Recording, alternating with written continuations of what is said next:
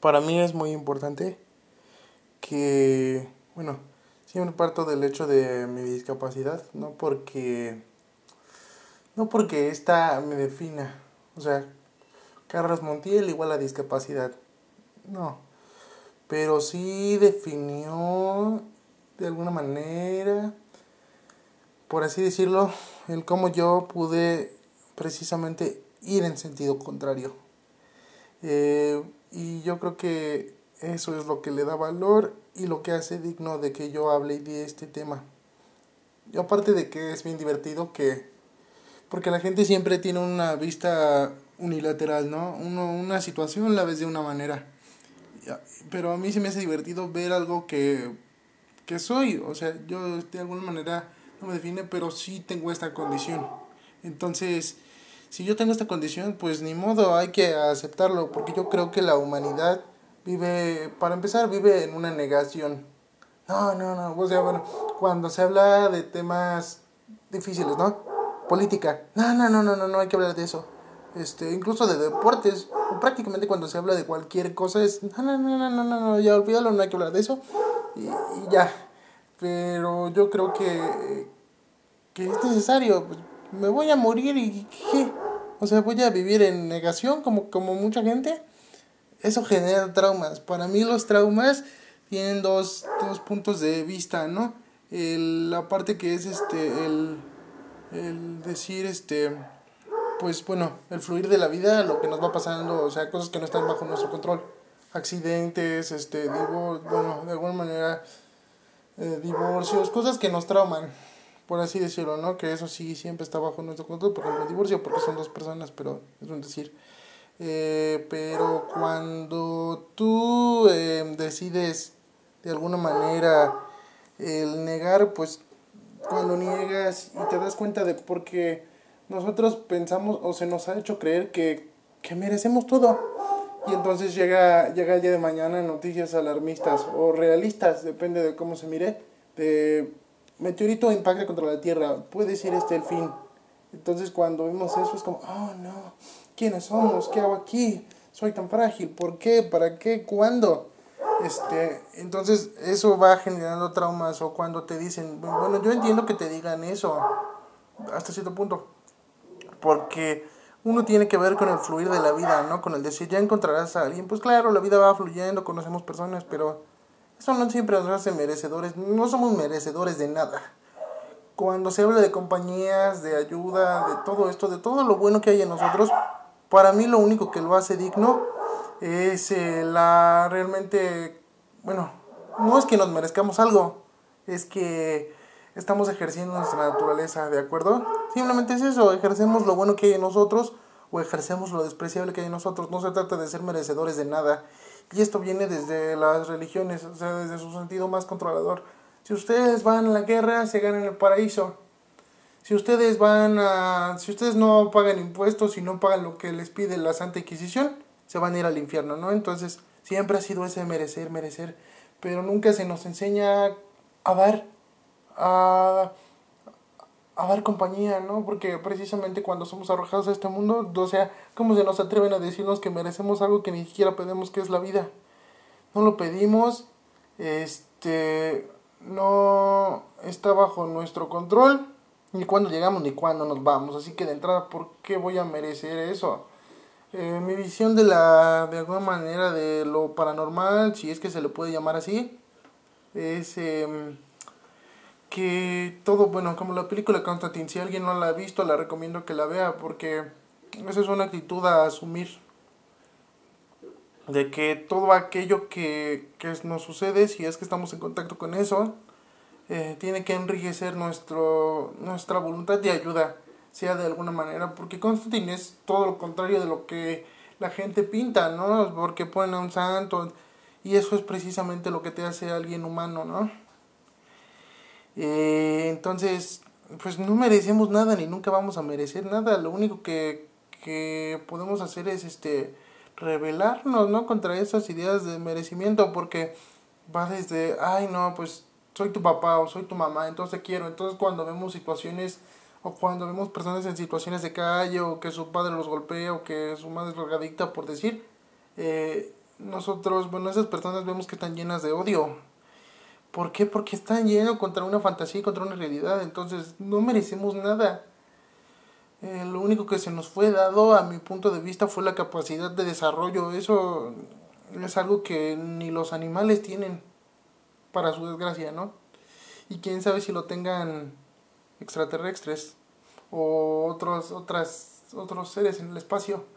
Y pues eso es lo que debemos de, de buscar, de estar contentos con ello y de poderlo desarrollar porque a final de cuentas si tú te vas odiando, o sea, estás condenado a irte de este mundo, eso es un hecho. Y si tú te vas, te vas condenando y odiando, pues tu vida fue, inició mal porque no la pediste y terminó mal.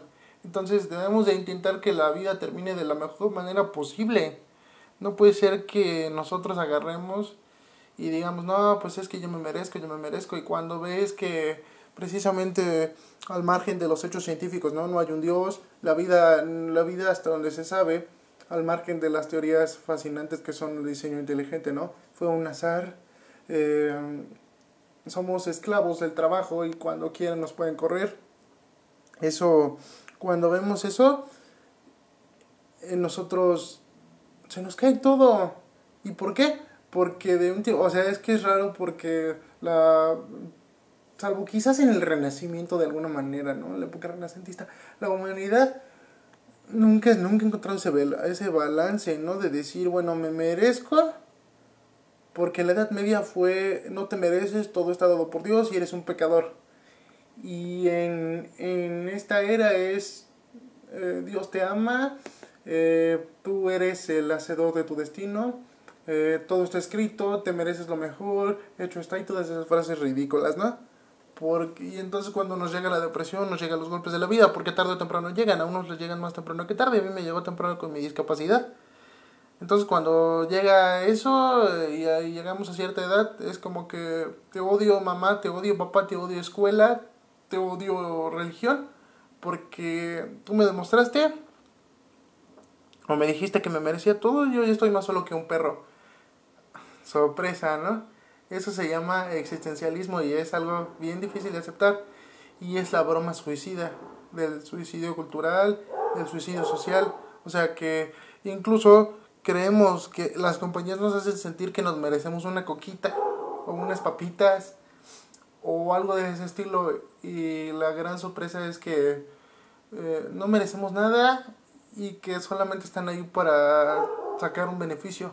Cuando vemos esa dialéctica, no queda sino, sino ponerse. Les voy a dar mi ejemplo ya para irme y para que quede claro este tema, de que pues ah, si yo creyera que mi destino está escrito, pues qué horrible, ¿no? Porque como siempre digo, me decían que no iba a llegar ni a hablar y hoy estoy aquí hablándoles de todo lo que es la facilidad de pensamiento, ¿no? Que se me da que estoy hablando de lo que es la existencia.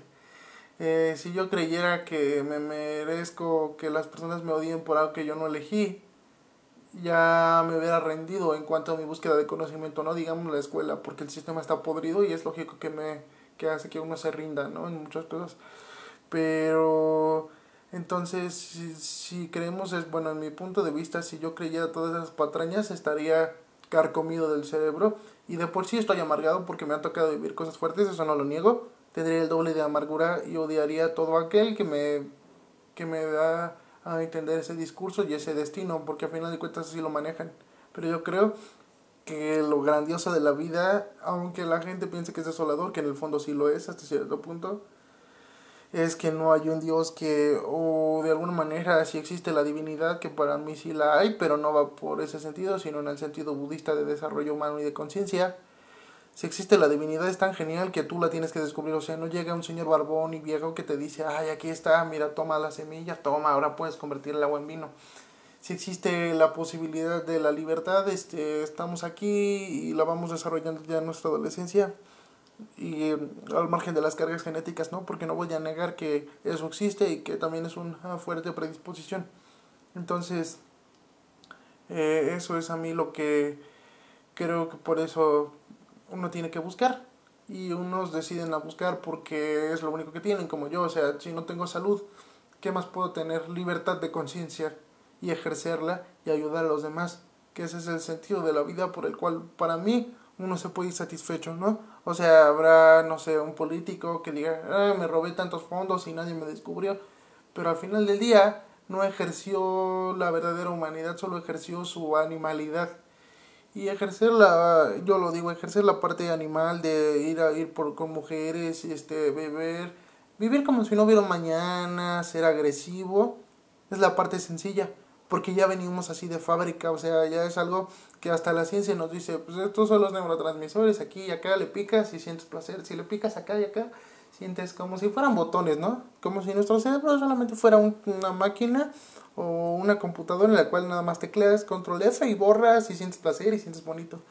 Pero lo realmente difícil es descubrir la otra cara de la moneda, precisamente porque la sociedad está podrida, es como buscar una aguja en un pajar. Y entendiendo eso, eh, pues te avientas el reto, dices, pues yo quiero, quiero ir al otro lado. Y al entender que vas hacia el otro lado, es un reto y una manera de vida. No quiere decir que seas pasivo, porque esa es otra. Al estar discapacitado la gente espera que yo sea pasivo, que aguante todo lo que supuestamente Dios me mandó. Y claro que no, así no debe ser. Eh, en el mito prometeico, en el mito luciferino incluso, se enseña la posibilidad de rebelión. Y yo creo que es por, bueno, en el en concreto al margen de la posibilidad este paranormal de que exista o no el egregor maligno que la humanidad llama el diablo. Eh, yo creo que ese mito del ángel rebelde se censura simple y sencillamente para que las mentes débiles no conciban esa posibilidad de decir no hay destino, no hay este no hay como por así decirlo, ¿no? comprometido, no hay tiranos, entonces yo voy a voy a agarrar y voy a robarles el fuego y voy a ir hacia la libertad. Para eso se omite desde mi punto de vista al margen de todo lo paranormal que es la Ouija y todo eso. Eso ya es otra cosa muy aparte, pero aquí nos estamos yendo a las posibilidades de elección, claro está. Y cuando uno emprende esa búsqueda se encuentra con mucho rechazo, ¿no? Se encuentra literalmente como si al decidir tomar, que esa es la otra carga enorme, pero vemos quienes estamos dispuestos a, a, llevarla sobre nuestros hombros, ¿no? Es como si al decir, bueno, yo ya no quiero esto, yo ya no le creo al maestro, yo ya no le creo a la escuela, yo ya no le creo a papá, a mamá, al amigo, al, al gurú, al escritor, al esto, es como si automáticamente uno hiciera un muro, una brecha de separación, pero no es malo, al contrario es un muro que pone la sociedad, porque no está dispuesta, porque está configurada solamente para, para ir esperando el mañana de una manera fantástica, ¿no? O sea, literalmente creen que les va a pasar como la cenicienta, que les va a llegar el hada madrina y entonces va a llegar y les va a, convertir los ratones en calabaza y que les van a... Así, ah, yo sé que es un ejemplo muy fantástico, pero se sabe que, que Disney es, este, es masón y que hoy por hoy es el imperio del entretenimiento y si, las, si los Illuminati y los, estos señores del poder, las élites se lo han permitido, es porque ha inculcado el mensaje que ellos les conviene. Eso es una realidad. Y está tan inserto que al final del día ve señores de 50, 60 años creyendo, ay, ya, mañana va a llegar y voy a ir al paraíso o voy a ir a voy a encontrar a la a mi a, a la mujer de mis sueños, ¿no? Scarlett Johansson así tipo es lo que sueñan, no es que yo esté de acuerdo, es que es lo que sueñan. Y vivimos así. Entonces, el que tiene el coraje de ir en busca de, de eso es como si contara el mito platónico. Y es todo lo que tengo que decir.